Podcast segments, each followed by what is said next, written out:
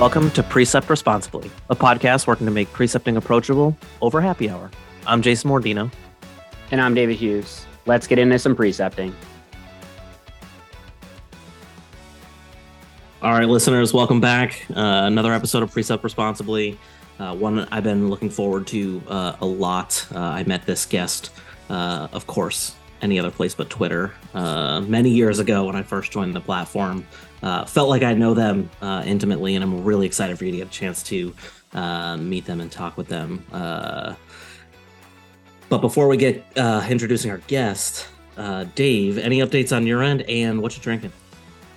Uh, I don't know. I don't think I have any major updates in my in my life right now.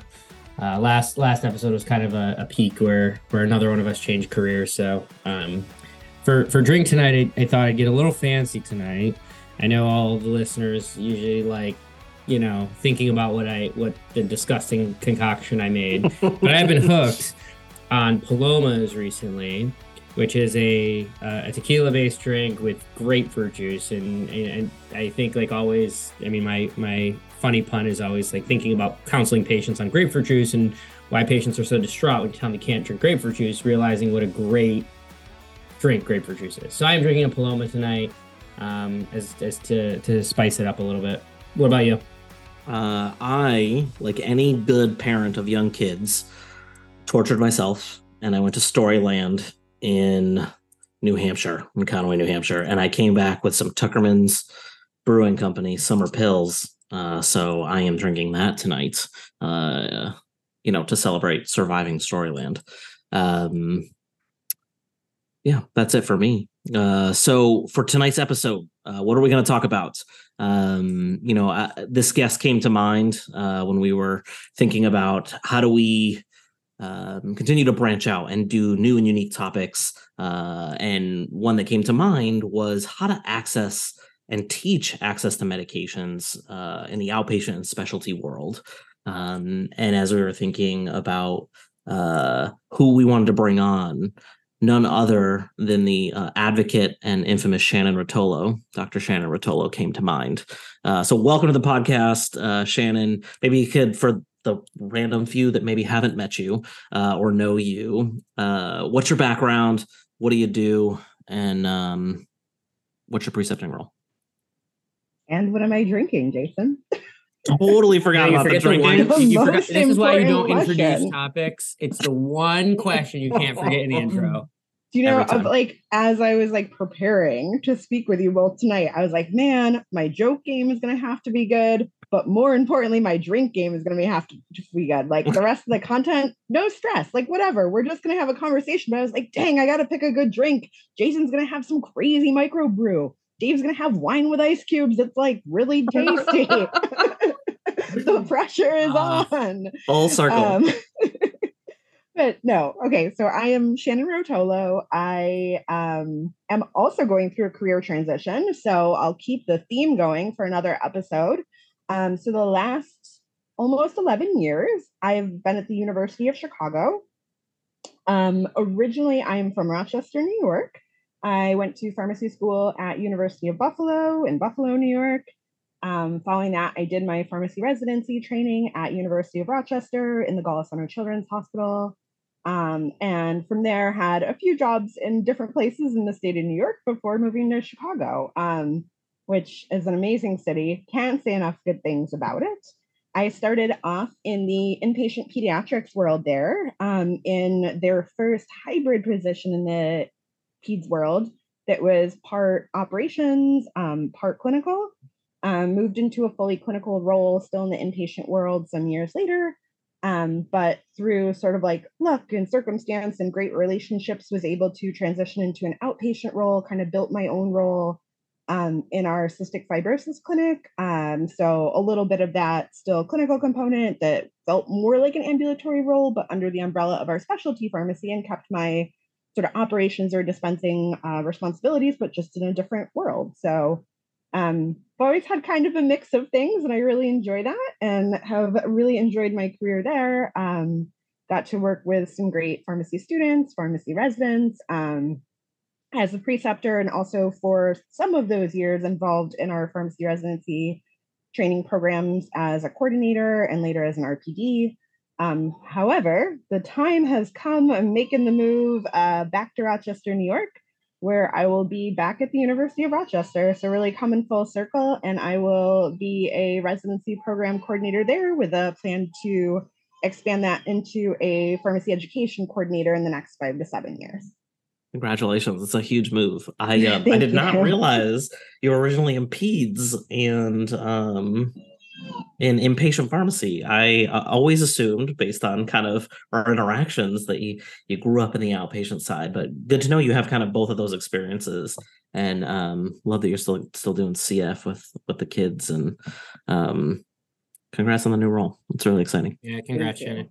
Thank Really you. And my my drink for tonight Yes. is um a wine called Sparkle. I forget what kind of grape it is, but it has peachy notes, and it is from the Catharine Valley Winery, which I was at this past weekend.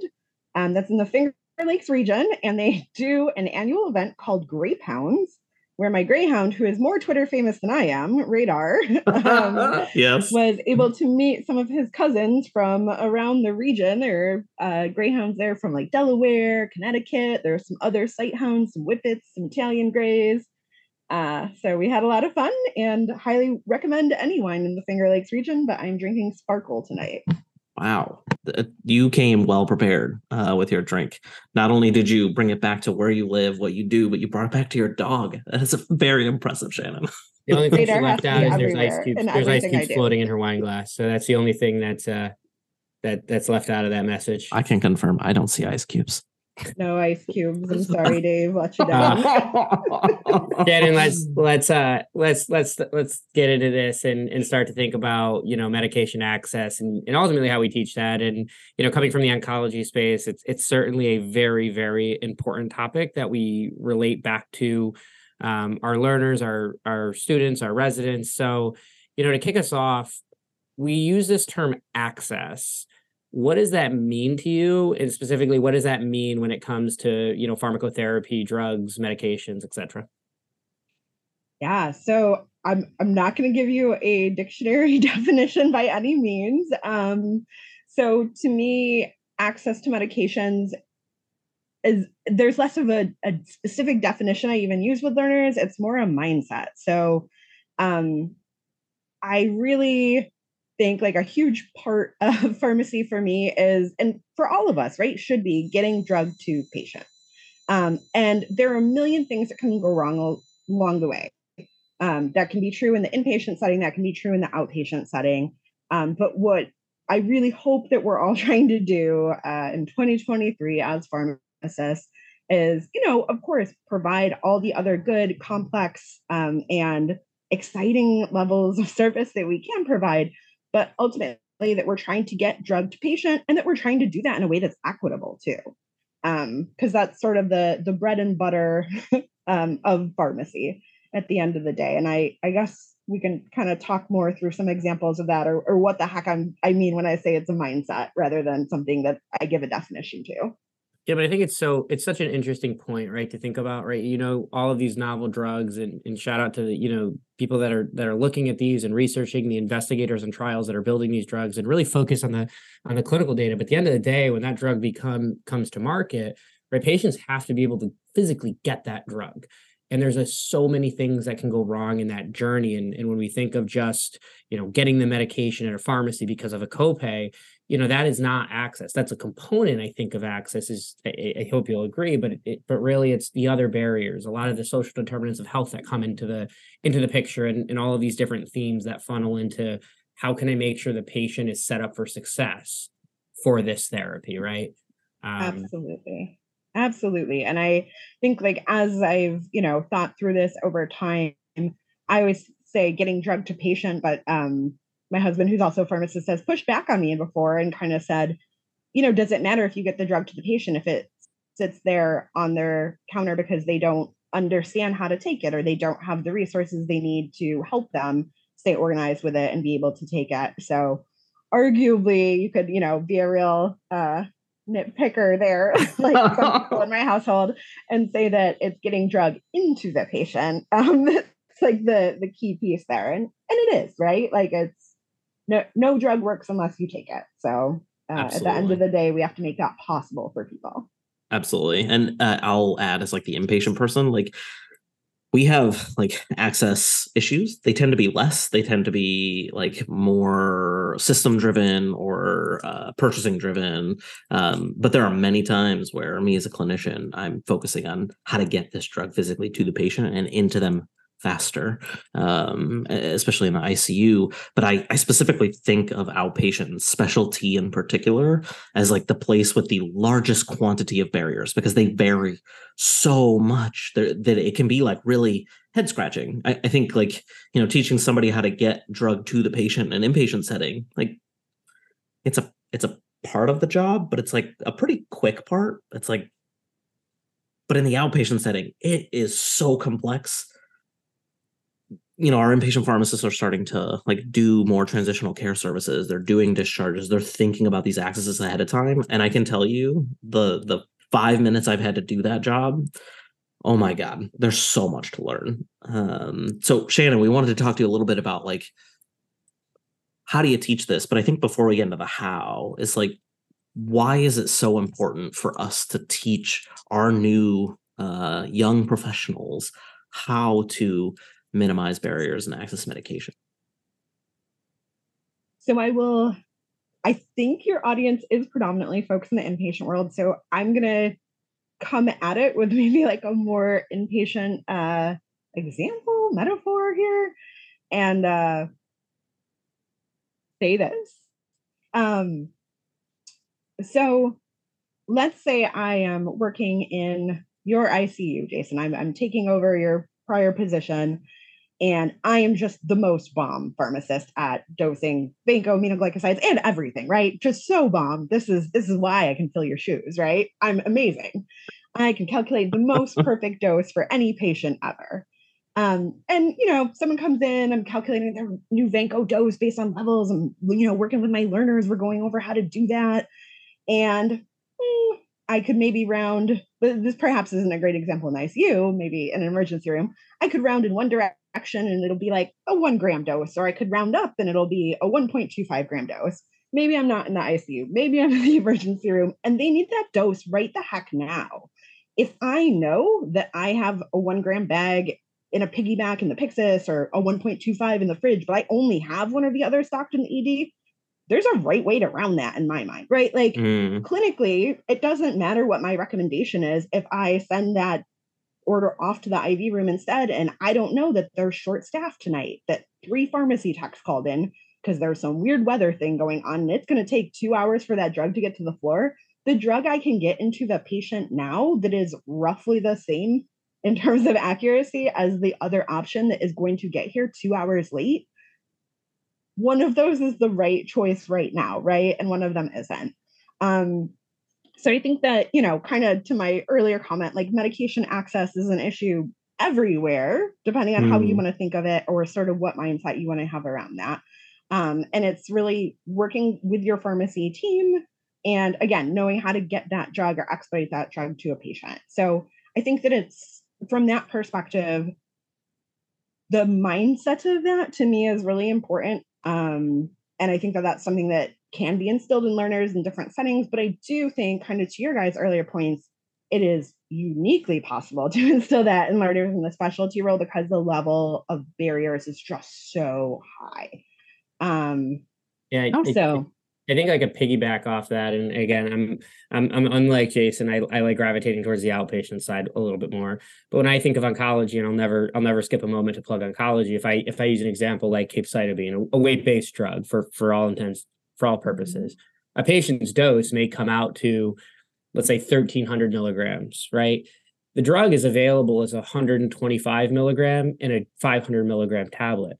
If you send and you know you you support your provider and say, okay, I know this is the clinically the right drug. I know the toxicity. I know the clinical profile of this drug, but you that that prescription leaves the practice and that pharmacy can't fill it because it doesn't align. They have questions to come back that communication and access i think is so critical to us to assure that that patient gets that drug right and, and i think right you think about all of these delays you know the, the conversation back and forth the stress on the patient there's so many downstream effects of it that really could be alleviated by teaching the emphasis and importance of that to our learners.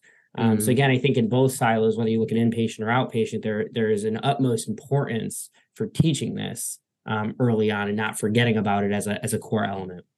Absolutely. And I think the other piece here is like medication access, we're we're teaching problem solving, right? It's not quote clinical problem solving, right? It's not like the fancy problem solving that we're gonna like maybe talk about um, on a typical student evaluation or resident evaluation is like the first thing we think of, but it is problem solving. So it is kind Mm. of building that same skill set that they're going to need anywhere they go in their careers.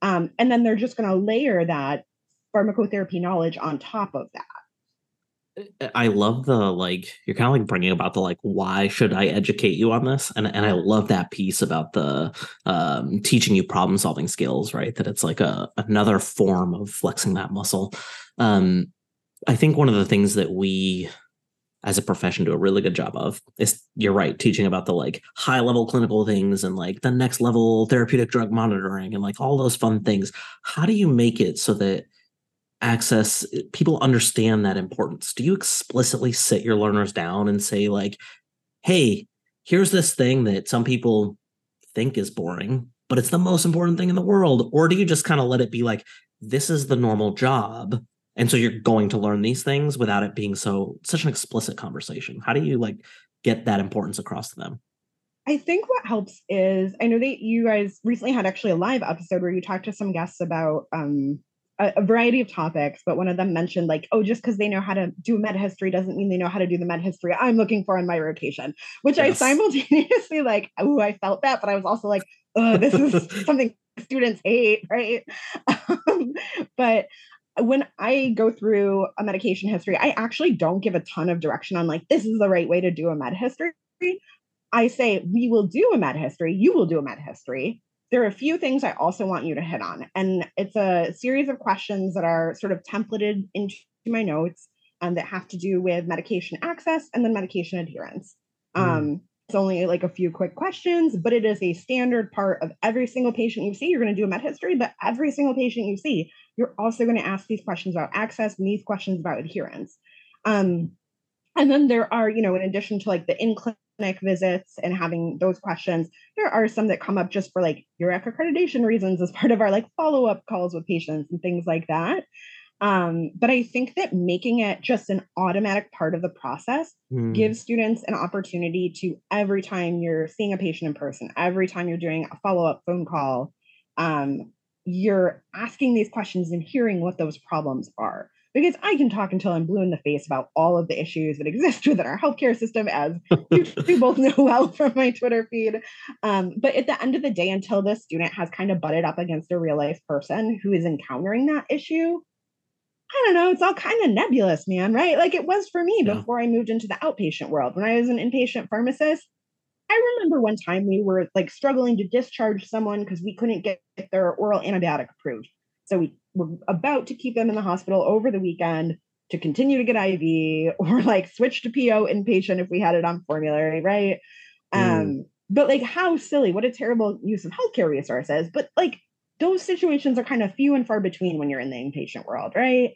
Um, so the outpatient world, it comes up every day. Like I don't have to convince my learners that uh, access is important because by the end of the week, they're like, holy cow, this patient is having all of these problems getting their medicine.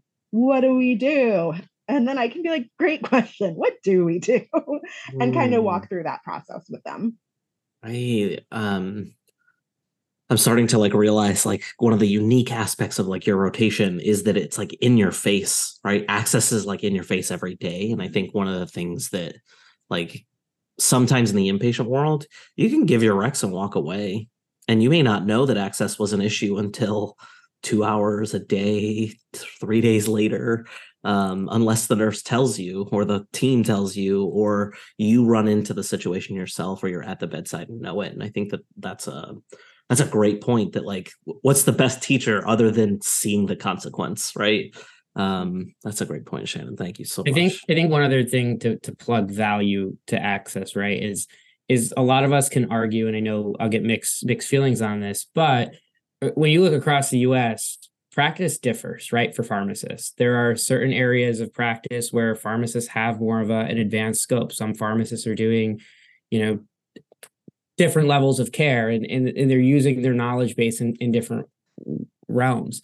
And at the end of the day, right, like when it comes to like physician receptiveness and and and comfort with working with a multidisciplinary team, there's a different value for pharmacists. And I don't think I, I can't think of a situation where someone would not value the person that says, I know exactly how to get this medication.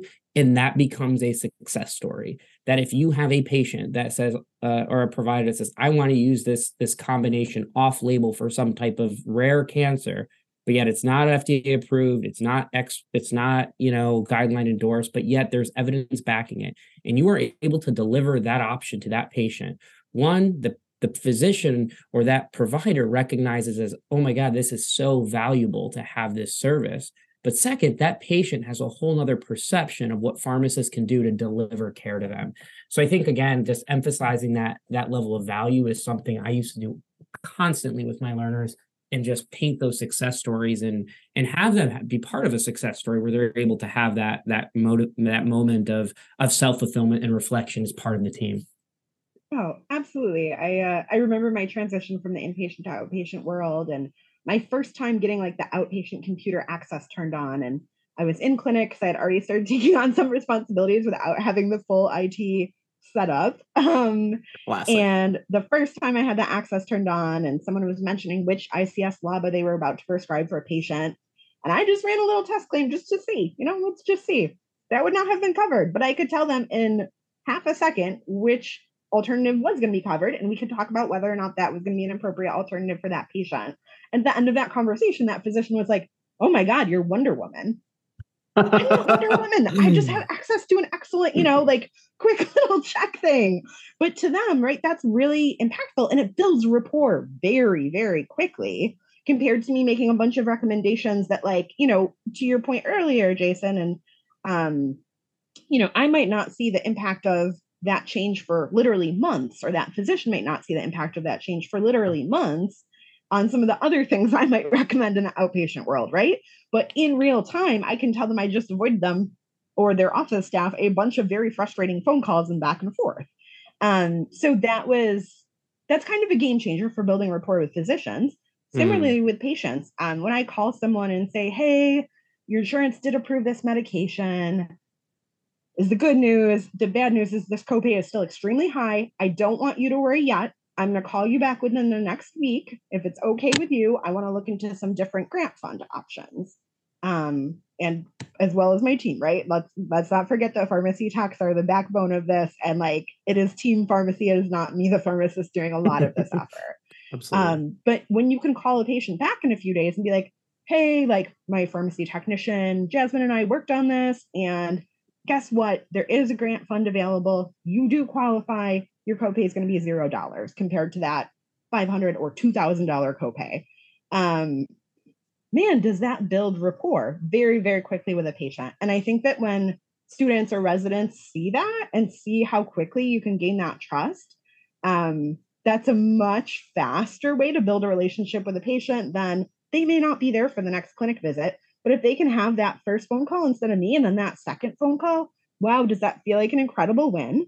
And now all of a sudden that patient is very ready to ask them questions that they might not have otherwise bothered to ask because that level of trust wasn't there from a phone call alone. Hmm. Yeah, I, as I as I start to think and reflect on this, Shannon, I, I think one of the things I think about is right. There's so many different resources available for access, right?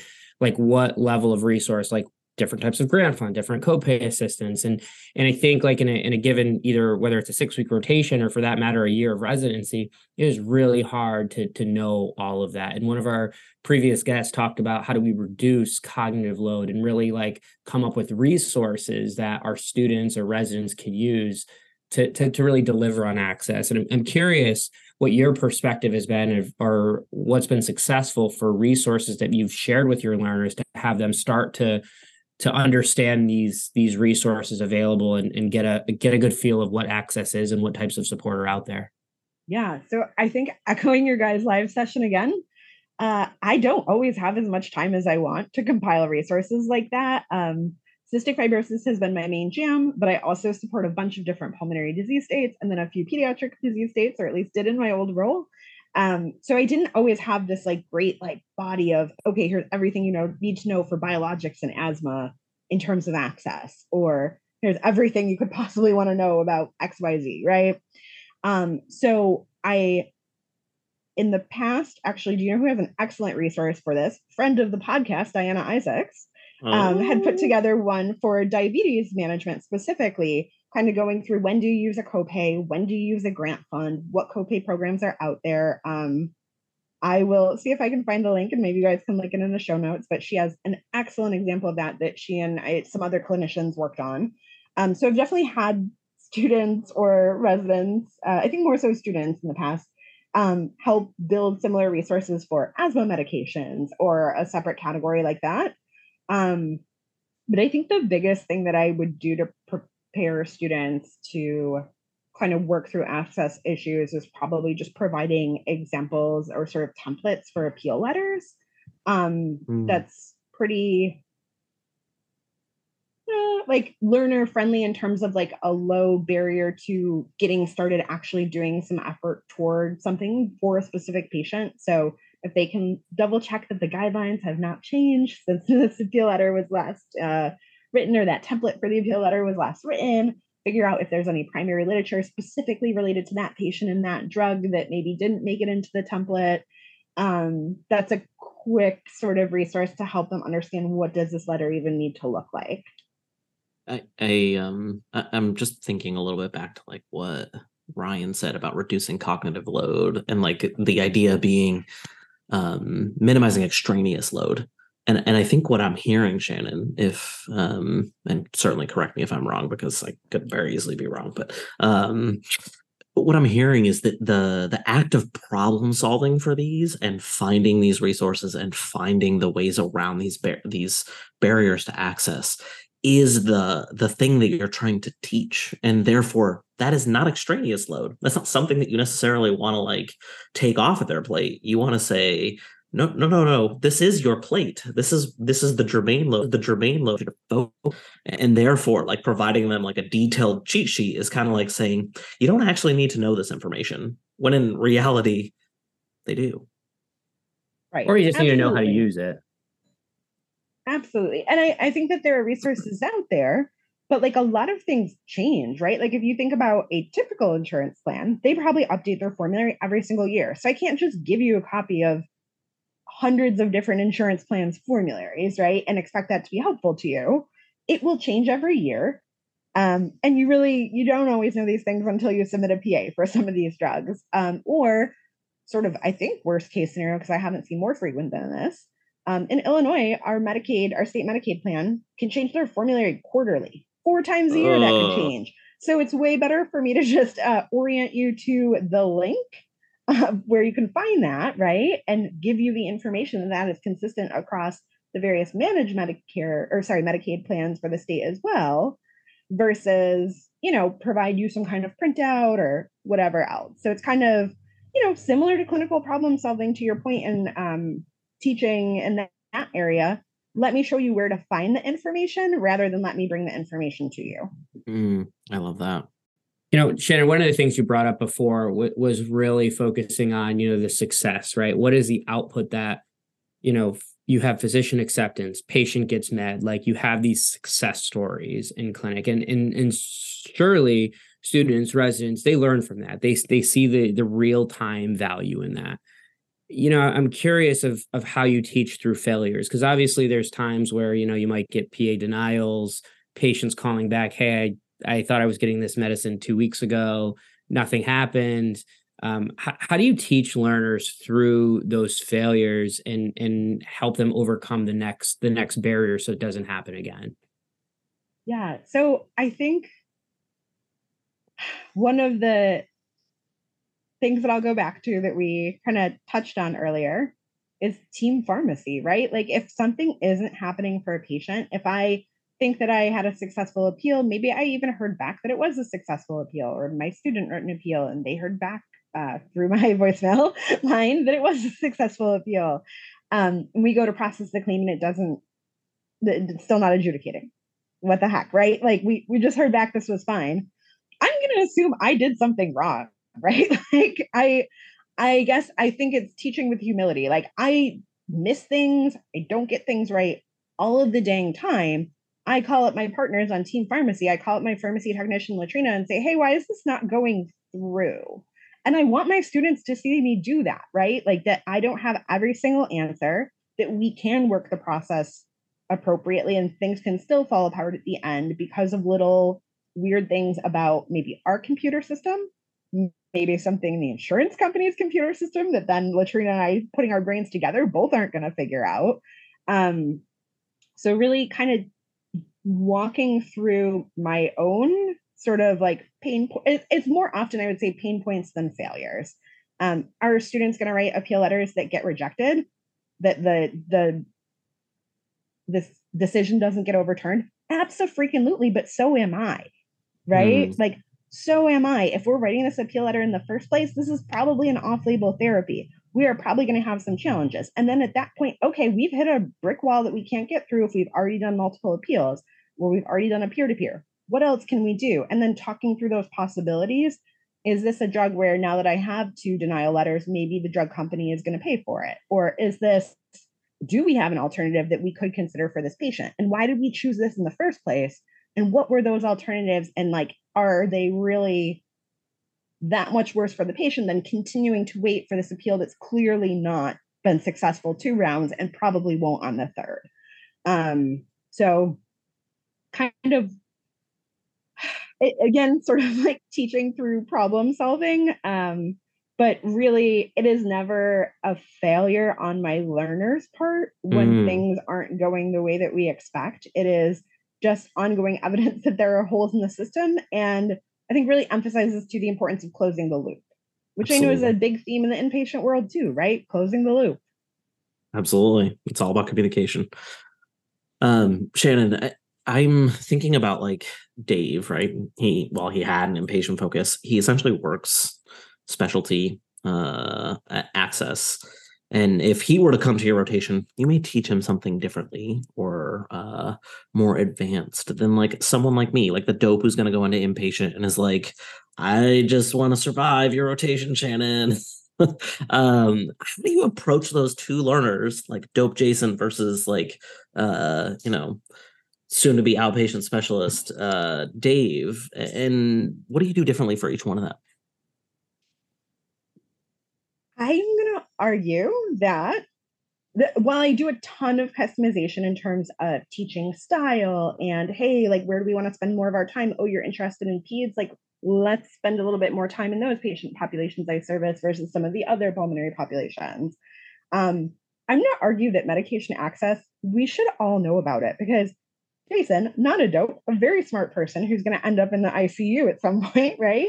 um, you need to understand why that patient in DKA keeps showing up in DKA and that like that you know that there is some barrier they're butting against and you don't need to be able to solve it but you need to know who to call mm. on your outpatient team that is going to take it from there for you right Absolutely. um so i think that medication access like truly is going to touch us all in any role uh, from a professional standpoint right like you're going into community pharmacy. Oh my God, this is going to come up all the time. And maybe you're not the one doing that PA or doing that appeal, but like it's going to give you the perspective of what the team on the other end of the phone or the fax machine is going through, right? So, like, you want that perspective. It makes you a better, more patient, more well rounded clinician. So, from a professional standpoint, like, I don't think there's anyone that can't benefit from at least having a feel for what that process looks like. From a personal standpoint, we are all going to get older one day, right? Like our parents are all going to get older one day. My mom is currently the primary caretaker for her aging mom, right? Like mm. we are mm. all in our real lives going to butt up against medication access issues on an infinite timeline. It will happen to every single one of us.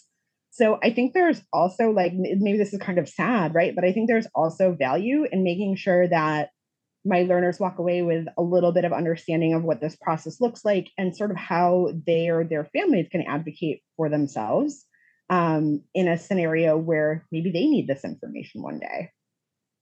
Shannon, we, we just tried to veer away on the, the previous topic from the thing I'm excited to talk to you about. Uh, a, a little bit of kind of some of your work in the advocacy space. So we talked about the failures and what to do um, as you're like trying to to teach through some of those failures. Can you maybe walk us through kind of some of the work that you've done around advocating for medication access, um, why it's so important, and then after we talk about that, loop in like kind of your learner piece when you get to that advocacy point. So I think the other thing that we'll see with failures. So I talked about relying on team pharmacy um, the other thing we'll see with quote failures, failures in big quotes here, um, is that it, again, it's not a failure of the learner. It's not a failure of mine. It's a failure of the system in a lot Absolutely. of these cases. Um, and so in that case, we push, push, push. We do everything we can for the patient. We maybe make some pivots, but it's also important to kind of follow through on why is this system broken in this way, in my opinion. Hmm. Um, so because of that, in my outside of work time, um, I do get involved in a fair amount of advocacy um, with both state based and national organizations, um, and sometimes very, very small grassroots things um, to try and improve access to medication. And while uh, I'm sure it will be pretty obvious for anyone who does uh, know me through Twitter, or maybe depending on where this conversation goes, that I certainly lean one specific way politically, I think it's really important to remember that across political parties, it doesn't matter if you're talking to a Democrat, a Republican, an independent um, individual, almost everyone will tell you that medication cost is an issue. Everyone. Like it doesn't yes. matter how you feel, this is a bipartisan thing. Americans will tell you medication costs and medication access are big issues. Absolutely knowing that all of these access issues are, are, here, they're baked into the system, right? There's not much we can do about it right this minute. Um, do you educate your learners on what are potential alternatives? Do you talk to them about what those things look like? And do you ever engage them in the steps of trying to make change? Yeah, absolutely. Um, and I will say sometimes my learners educate me on what they think that those next steps should look like. Um, so it's definitely uh, a two-way street in terms of communication, right? Like when we hit a failure, um, if students or residents have had previous experiences where they've butted up against these things in the past, they may already have some opinions on what could have been helpful or um, other things they've seen, especially for folks that are maybe doing a, an out of state rotation, because I've had a lot of folks do that with me. Um, they may have had a different experience in a different state, right? And will tell me how this would work somewhere else.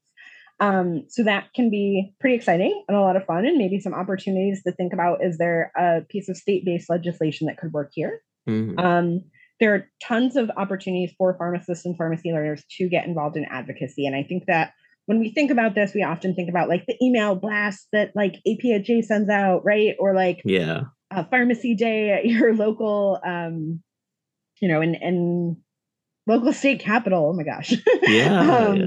So I think that we sort of in our professional world have like really specific pictures in our minds of like, oh, this is what advocacy looks like. It may or may not feel engaging to us. It may or may not be of interest to us at all, right?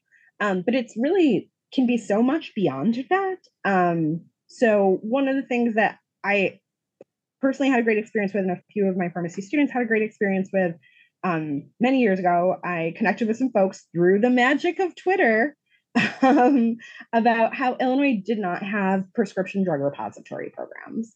Um, so, about 30 something states do have this. Essentially, like if you have an unopened, um, unexpired medication still in its original packaging, you could potentially, in states that have drug prescription repository programs, donate that. And somebody else who can't get access to that medication could then use it for either zero dollars or a very low fee, depending on how it's structured in your state.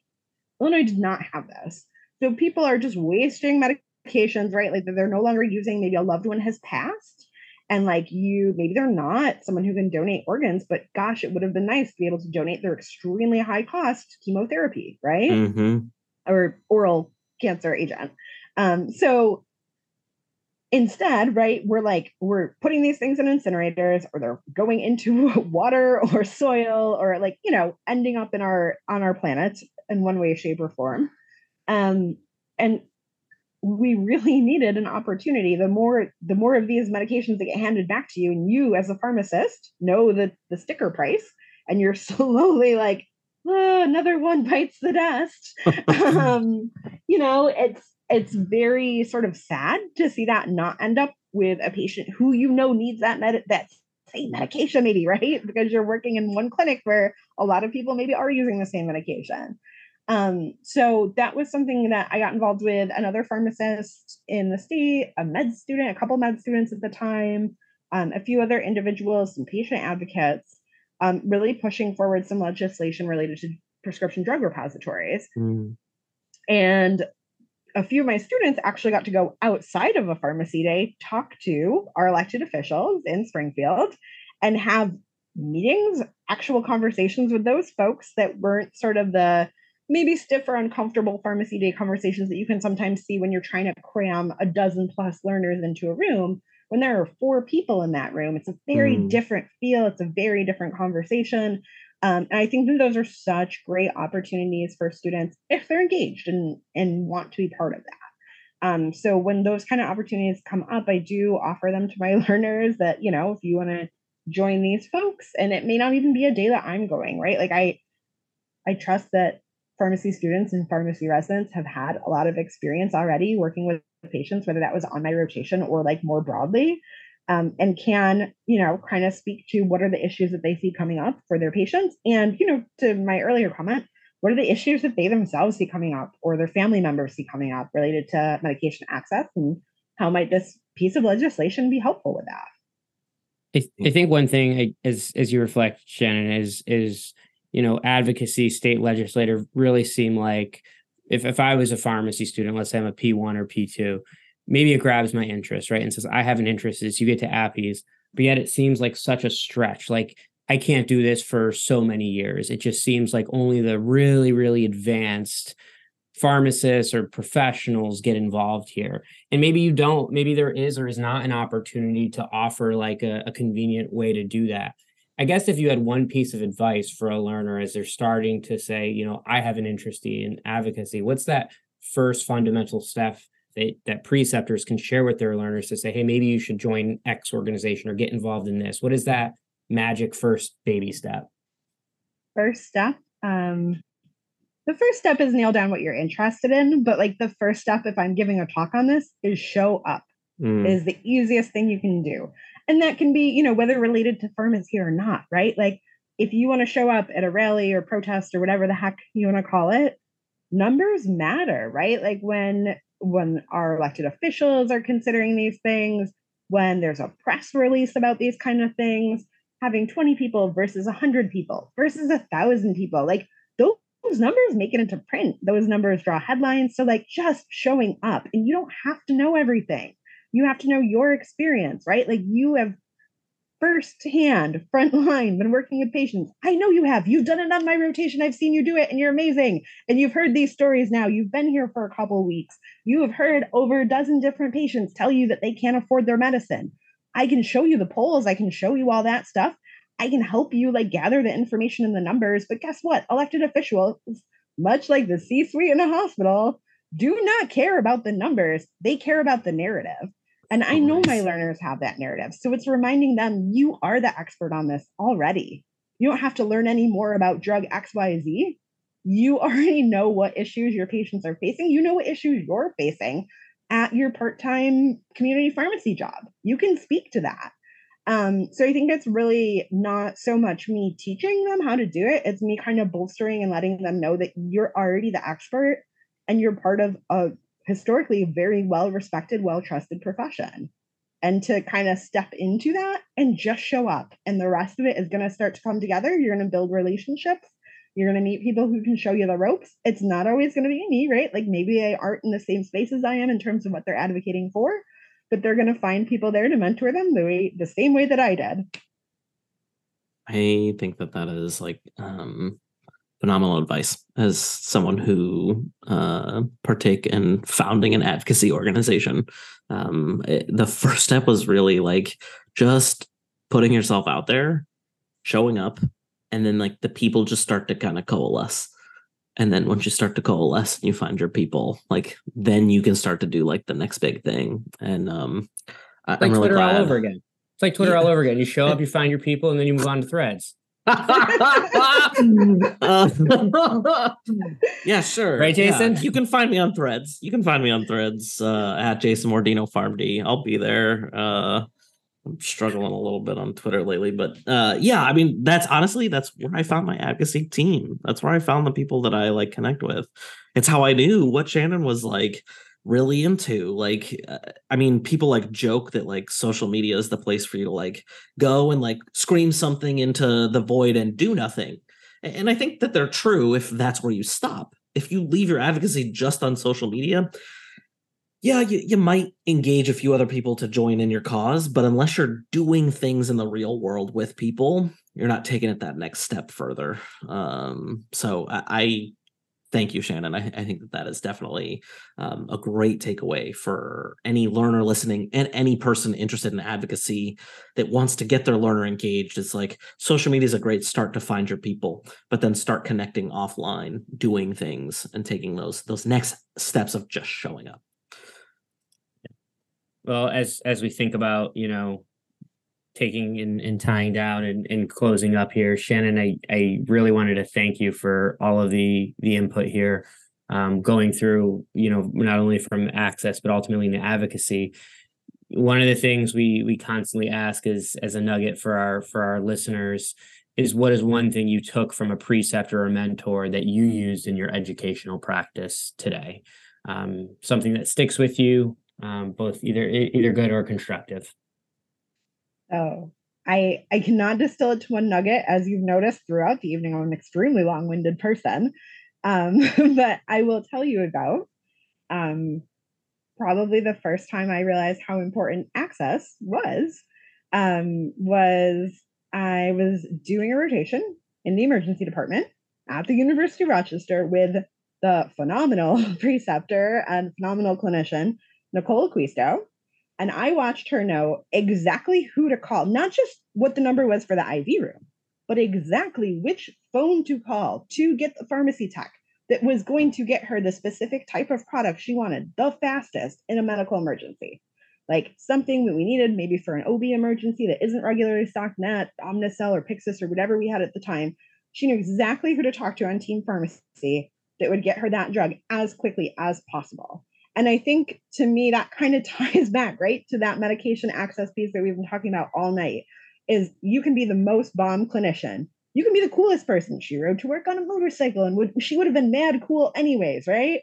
Um, I would have been in awe of her regardless. But the fact that she understood how to get the drug to the patient in the fastest way possible, um, because she understood how to work within that team and because she understood what was going on behind the scenes in that operations area was just like blew my mind. Um, and i think that that is something that clearly has stayed with me as i've thought about like what really matters in the role of pharmacy. It's it's knowing your team it's working with your team to get the patient the drug they need despite all of the barriers that will always be working against you in the us healthcare system I absolutely love that, Shannon, and and I think that was a, a phenomenal example of Yes. like bringing it all back together, and like you really have like found your theme. It is central to you as a human, and you have just lived that over and over, and I I love to see it. Um, Jason I- heard bike. Jason heard bike and cool in the I- same well, and immediately uh, thought he was like the coolest kid in the room right now. the the uh the follow-up question that I was about to ask uh was is biking just as cool as riding a motorcycle? Because if so, oh it's definitely I'm definitely a cool kid on the block. no I, do you have a cool helmet jason like do you have dino like oh, it's bright neon, Bright green. Neon yellow bright green. neon green. it's a high vis, super nerdy helmet. Uh I don't wear a high vis vest yet, but I, I'm, I'm Hashtag cool kid on the block. I don't know, man. High vis vest, leather jacket. They do have two different vibes. The fashion is a little different. All right, I'm I'm with you on this. Um, I, I'm I understand my position, and I am okay being uh, nerd with a capital N. Shannon, I, Uh, um, Shannon, it, do you have any resources uh, that say someone that's new to the access game uh, could potentially use to support um, kind of their journey uh, down understanding medication access? Sure. Yeah. So we will link in the show notes. Um, Yep. I um, do have an article uh, that's available as I think I don't know if the CE is still active on it, um, but through ICHP, um, the Illinois chapter, um, do have an article that talks about a pharmacist role in a pediatric lupus clinic, which is something that I started um, at the University of Chicago.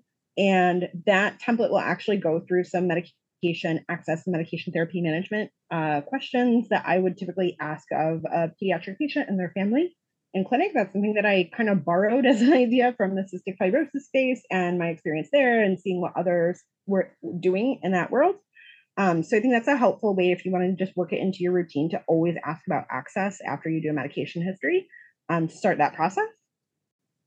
If you heard the term prescription drug report, prescription drug repository for the first time today and are like, gee, does my state have one of those? Maybe we need one.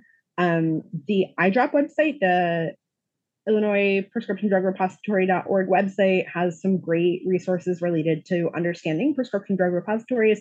And if you live in Illinois, has some direction on how you can make um, medication donations or where to find medications if you're looking for that resource. Um, and then my main jam in terms of advocacy, for those who don't know, is usually single payer or Medicare for all. Um, you can definitely find more information about single payer and Medicare for all um, at Pharmacists for a Single Payer if you're interested in joining there. And then there's also a really robust uh, library of resources available through PNHP, which is Physicians for a National Health Program on that topic. And please uh, find me on Twitter, reach out to me, you know, in any space you can. Um, if you want to talk more about single payer or Medicare for all, because I could talk to you about that all night. um, absolutely. We'll make sure that we link all of those resources in our show notes, all that information for any listener that wants to grab it. And um, Shannon, how can that? what is your hashtag or your, not your hashtag? What is your uh, handle? You've been on Twitter that long. Handle. Come on. and uh, yeah, um, it is on Twitter at Sweet Chinchilla. Uh, I will not give you the backstory tonight, but maybe over another drink another time. Um, but on Twitter, I am at Sweet Chinchilla, and on Threads, if that ends up lasting, it is the Sweet Chinchilla. Great. I will find you on both. uh, and I will take you up on the the additional drink the next time I'm in upstate New York. I, I really thank you for, for your time tonight. It, it's been a it's been a beyond a pleasure. Um, really hope uh, you know the listeners enjoyed and, and, learned a lot from Shannon. You know I have.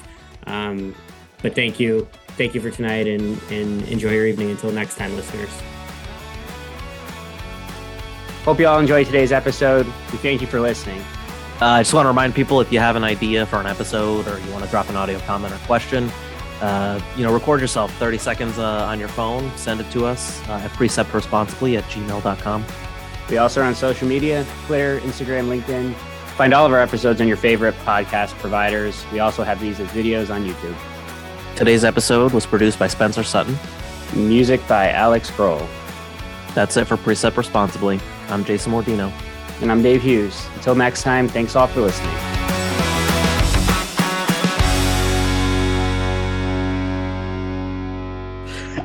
Like trying not to pay attention to the chat because you were like, "Don't worry about the chat," but I was like, "I yeah, don't worry about the chat and nonsense in there."